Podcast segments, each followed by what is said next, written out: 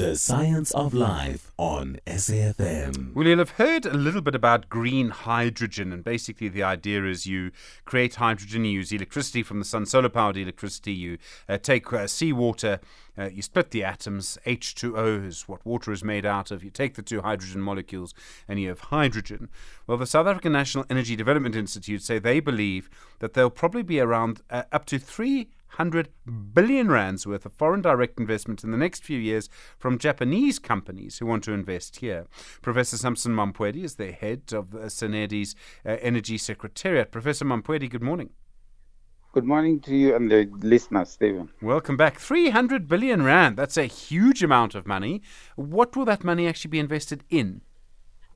So, we we anticipating that uh, the money will be invested in building um, hydrogen electrolyzers uh, in various projects that will be implemented within the country in various parts of the country. So what happened was uh, South Africa has invested um, in research in hydrogen in general for more than a decade, and that research has resulted in the, the drafting of what we call the Hydrogen Society Roadmap, which basically uh, is a, a, a document, an implementation document uh, that guides government in terms of where the, the projects will take place.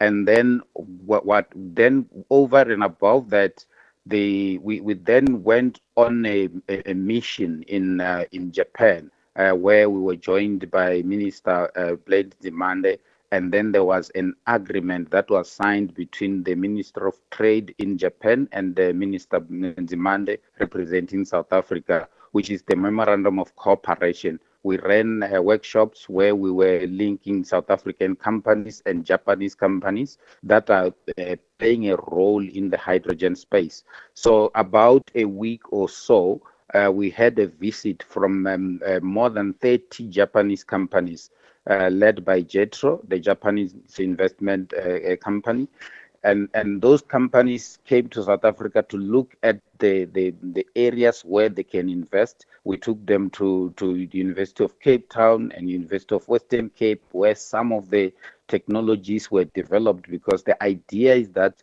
we will uh, we will also do uh, mineral beneficiation. South Africa is home to about 75 percent uh, of the, global platinum reserves that are used when you, make the, the electrolyzers and the fuel cells. So we've developed some technologies where we want to partner with the Japanese when they start uh, getting involved in some of these projects. So the, the investment that we, we have estimated based on agreements that have already been signed and agreements that are in, in the pipeline. On the electrolyzer side only, it's more than 300 billion. However, there is we are anticipating that when these projects get implemented, there will be between 59 gigawatts and 100 gigawatts of renewable energy uh, that will accompany these projects because like like you indicated we need a, a, a, renewable energy to produce the green hydrogen. And the estimate we haven't done the estimates there in terms of how much will be in, will, be required or will be invested. And that is now with the with the global community not only with japan. And you know stephen that with the 6.3 gigawatts uh, that we have more than 200 billion rand has been invested and now we, we're looking at more than twice the, the installed capacity of the whole country in, in forms of in the form of renewable energy. That will be a massive investment that will be coming to South Africa. It sounds almost too good to be true. No, it's it's actually true because we have, uh, if you look at the the Hydrogen Society roadmap, we have about 16 uh, what we call catalytic projects. Um, we have big players such as uh, your Sasol that we took to Japan.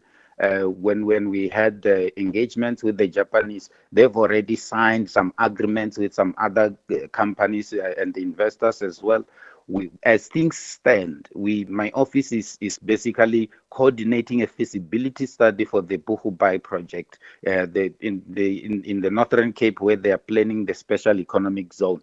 Uh, that feasibility study on the hydrogen side will be concluded in the next 18 months or so. So th- these are actual true things that are happening uh, as opposed to, to, to things that are up in the air. And then there are there are other projects such as in the Eastern Cape, for instance. Uh, there's a company called Hive Energy uh, that that is developing a massive hydrogen and ammonia project with uh, they already have off takers for the hydrogen and ammonia. Some of it will be shipped to japan and all that. They the other day i had to fly there because they were they were signing big agreements with some uh, big japanese companies as well that will be coming to to to to collaborate with them in terms of both funding and also uh, creating the market for the hydrogen. And that project only uh, in the Eastern Cape, we're looking at about four gigawatts of uh, renewable energy that will accompany that particular project. So that's a massive investment in terms of the, the, the, the money that will be flowing into the South African economy.